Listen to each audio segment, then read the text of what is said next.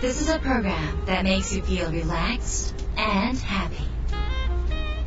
Now it's time to open. Wada Cafe.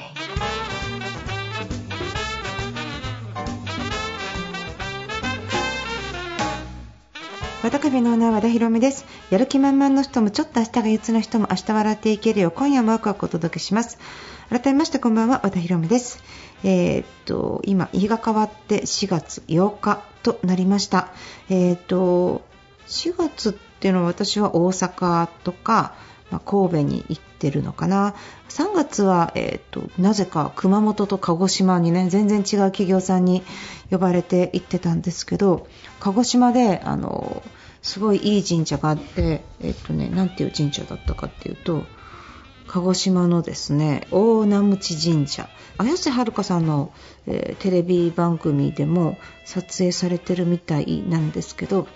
あの鹿児島といえば霧島神宮とかねあの鹿児島神宮みたいなその大きな神社しか私ちょっと神社好きの割にそっちしか行ったことがなかったんです。で今回お仕事で、えー、と JA さんのその鹿児島鹿児島厚生連病院さんに呼んでいただいてそれであの、まあ、講演をね要点思考と不安作りについての講演を2本させていただいたんですけど、まあ、あの夜、えっと、一緒にお食事を行った時にあの担当の方がですね和田さんが神社が好きだっていうことでっていうことでいっぱいプリントしてくれててねもうすごい丁寧に。であのありがとうございます。とその中に一番最初に大名持神社があって大名持神社彼女その用意してくれた担当の窓口の人は知ってたわけじゃなくってその会社の人に聞いたらここがいいよってなって。でじゃあ行ってみようってことになったんですけど、まあ、ちょっと遠いんですよ、その中心エリアから。そしたら次の日、ホテルまで厚生連病院の方が迎えに来てくださって、それでもう食事から何から何まで全部付き合ってくださって、最後空港まで送ってくださるという至れり尽くせりだったわけなんですが、この大名持神社、すごい木があるんですよ、ご神木が。そのご神木があまりにもあの素敵なんですね、この千本杉っていうのかなあって。でちょっとその中に洞窟みたいな木の節の中に穴みたいなのあるああってその穴からいろんなものが見えるっていうね不思議なところで。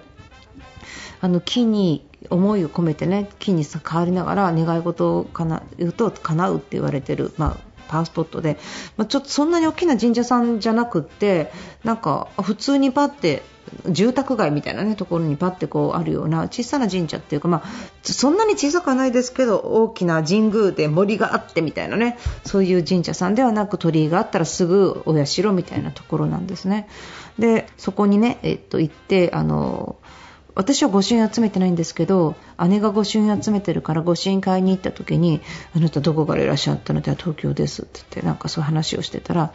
もうねなんかいっぱい最近はスマホでいっぱい撮られるからなんかそれだけで来る人がいてみたいな感じで話をしててそこのお母さんがねおばあちゃん70歳の方な70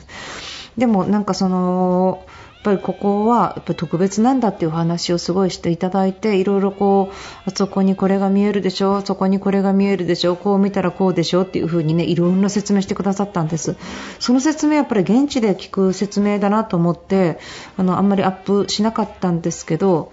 とにかくその木がすごくってその近くにあるクスノキの大きな木の森みたいなのがあってそこも素晴らしかったですね。皆さんもしよろしければそういう神社もお参りしてみてください。ということで今週はですね皆さんからいただいたメールご紹介します。和田博美の和田カフェどうぞ最後まで楽しんでいってください。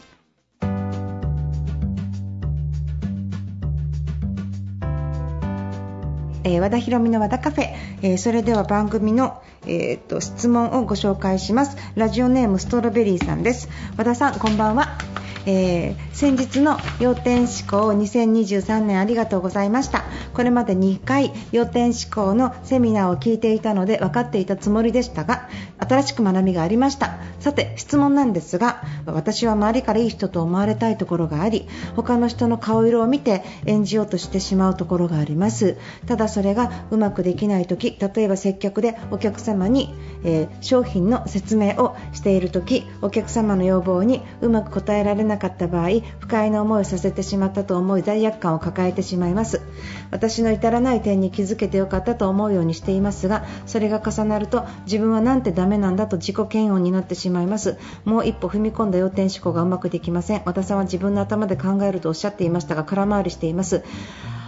どうかご教授いただけないでしょうか？今すごい息息継ぎしないで読んでてすごい辛かったです。えっと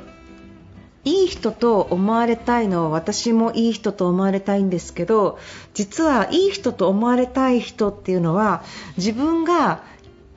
こういう人嫌だなっていうのが結構あることがあってで自分の中のいい人像とがあるってことは自分の人の嫌な人像も明確にあるわけじゃない。で自分の人の嫌な人像っていうのが例えばなんか厚かましかったりとかずけずけ言ってくるとかすごい物事頼んでくるとか不愛想とか返事しないとか本当に嫌だなこの人。なんかそのそんな風に嫌な像ってあるじゃないですか。でも当たり前にみんなすごいそれがすごい嫌なんだけどむっちゃ嫌だったら私は相手にそういう嫌な思いをさせたくないって思うのは当然然のことなんですけど、まあ、その自分の嫌悪の鏡みたいなものでこんな風に思われたくないなああいう風な嫌な人みたいに私もなりたくないなっていうその嫌な人鏡みたいなものがやっぱりあるから余計その、えっと、嫌な人に敏感ってことですね。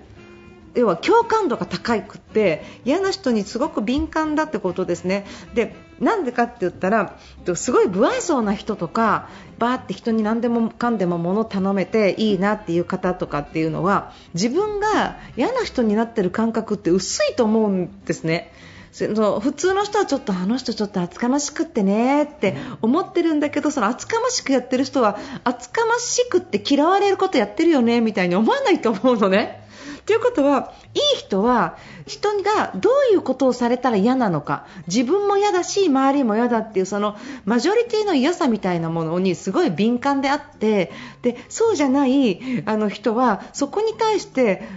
無神経なわけですよね。で、その無神経さんに対してそのいい人になってしまうっていうことなんだっていうことをまず理解するってことですね。だからそのいい人と思われたいの反面あの人は嫌だなって嫌だなって思ってる人っていうのはまずあのその人は無神経かもしれないんだけれども自分が無神経って気づいてない鈍感さによる幸せな方たちっていう風にね、まあ、あの私はちょっと思ったりするんですよ。もちろん営業とか接客とかやってたらその部分肝になりますので相手がどういう気持ちになるのかっていうのを共感していくことっていうのはあのすごく必要にはなるんですけどそれが自分が敏感すぎて自分に対するこの敏感度が強烈にやってくるとこうなるんですよね。不快な思いをさせてしまったっていうのは不快な思いに敏感なわけでしょ？ストロベリーさんは不快な思いに敏感だから不快なことをされると敏感。自分もね。そしてそれに対して敏感だから相手の表情とか読みながら不快なことさせてしまったっていう風に敏感になる。だから自分は人がやるがあることをしない方が絶対にいいしそういうところは敏感な方がいいんだけれどもストロベリーさんほど相手が敏感かどうかは分かんないということなのでそのお客様の要望に応えられなかった時に不快な思いしてしまったなってあんまりにも自分が罪悪感という一番自分を傷つけてしまう感情によって落ち込んだりするのはすごくもったいないんですね。で至らないところってあって当然だし私自身もあもうちょっとこうした方が良かったなとかあのここは失敗したなとかって思う気持ちはあるんだけれどもそれって本当にまここに書いてあるように次なるステップじゃないですか。次どうしたらいいのかな。次こういう風にしてあげたらいいのかなっていう次なるステップだからそこは気づけてよかったっていうことで私はいいと思うのにこの自分はなんてダメなんだって思ってしまうのって意味があまりないのかなっていう風に思ってます。だからいい人になりすぎちゃう人っていうのは自分も嫌な人に敏感なわけだからそんな風になってしまうってことですね。人は人自分は自分自分の物差しで相手を測りすぎて自分がこうされたら嫌だと思う気持ちが多ければ当然それは自分が行動する時にはすごくいい影響になるんだけれども自分の物差しで相手を測ってしまう時にこういう時ってこうするべきでしょって思って自分が不快になったりとかこういう時って相手を不快にさせて自分っていうのはすごく悪いことしたなって思いすぎてしまうことだけはちょっと気をつけた方がいいのではないのかなっていうふに思います。まあ、罪悪感仕方ないんじゃないでしょうかねそんなに罪悪感感じる必要もないと思うし相手それほど気をつけて気がついてない人とか鈍感な人もいらっしゃるからあのそれはそれでいちいち落ち込むよりその一番失礼なことは落ち込んだり罪悪感で自分がダメだと思ったまま接客することですね。ダメだと思ってる人に接客されたりすると気分落ちちゃうと思いますよ、感情って移っちゃうから。だからしっかりご自身で切り替えてそしてその自分で切り替えながら次に会う人にはちゃんと予定思考でねあいい勉強になったって一番大事なことはその気持ちを引きずらずに、えー、っと罪悪感とか引きずらずに自分っていうのは一生懸命やって自分という人間が敏感で相手のことを思えば思うほどこういうことに罪悪感を感じてしまう。自分ってすごく洞察力があって感受性のすごい高い人間でなんて私って素晴らしいんだろうぐらいな気持ちで思って自分を褒めて切り替えて次の接客に向かってください。なんて自分はダメなんだっていう気持ちで次の接客に行くと感情がつながってしまってその気持ちが他の人を不快にさせる。っていうことにつながってしまうと思います。自分の頭で考えるっていうことはネガティブに考えるっていうことではなくって何の意味があるのかなここではどういう学びがあったのかなっていうふうにぜひ考えていただければいいんじゃないのかなっていうふうに思います。ソロベリーさんありがとうございました。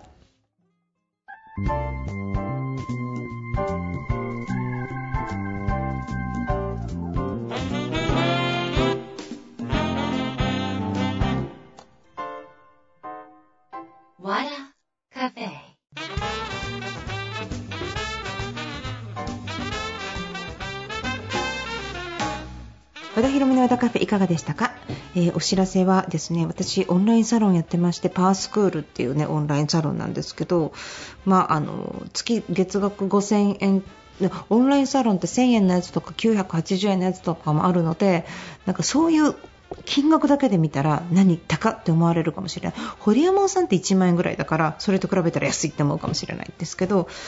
要点思考とかね心が豊かになっていくこと幸福感度が上がっていくことその上でビジネスのことを一緒に学んでいくことってすごく大事だと思って最先端のネタを感じたこととかを話してます。時代ってすごく変化しているのでその一部の成功の人とか一部で儲かってる人の話を聞いてそこに便乗しよう乗っかろうって思ってもやっぱり、えー、っとその他大勢になっちゃうんですよね。だからよくうちの会社でも言ってるんだけど企業塾とか起業したら儲かるっていうことってよく言うけどそれ鵜呑みにして起業して全然儲かってない人ってすごくいるじゃないですか。そういうのも含めて正直に全てお話ししながらどうやったら幸せになっていくのかとかあのその中で必要な要素みたいなものそこで起業したけど儲からないのはこういうことをやればいいっていう話もしますしそういうことを全部ひっくるめてやってるのがパースクールなんですね。だから私は精神論だけじゃなくてリアルなことも得意なのでそういう得意分野で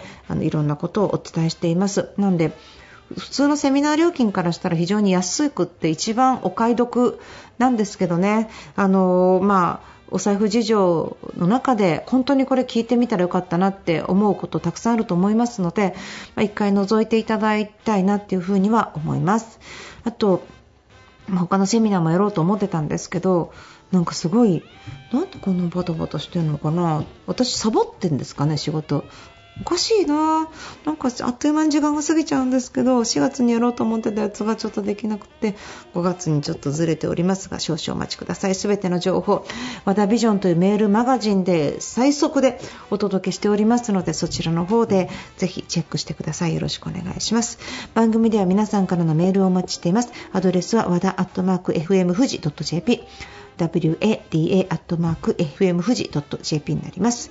ということで和田ひろみの和田カフェ今夜はこの辺りで閉店です。皆さんにとって来週も素敵な1週間になりますように。お疲れ様でした。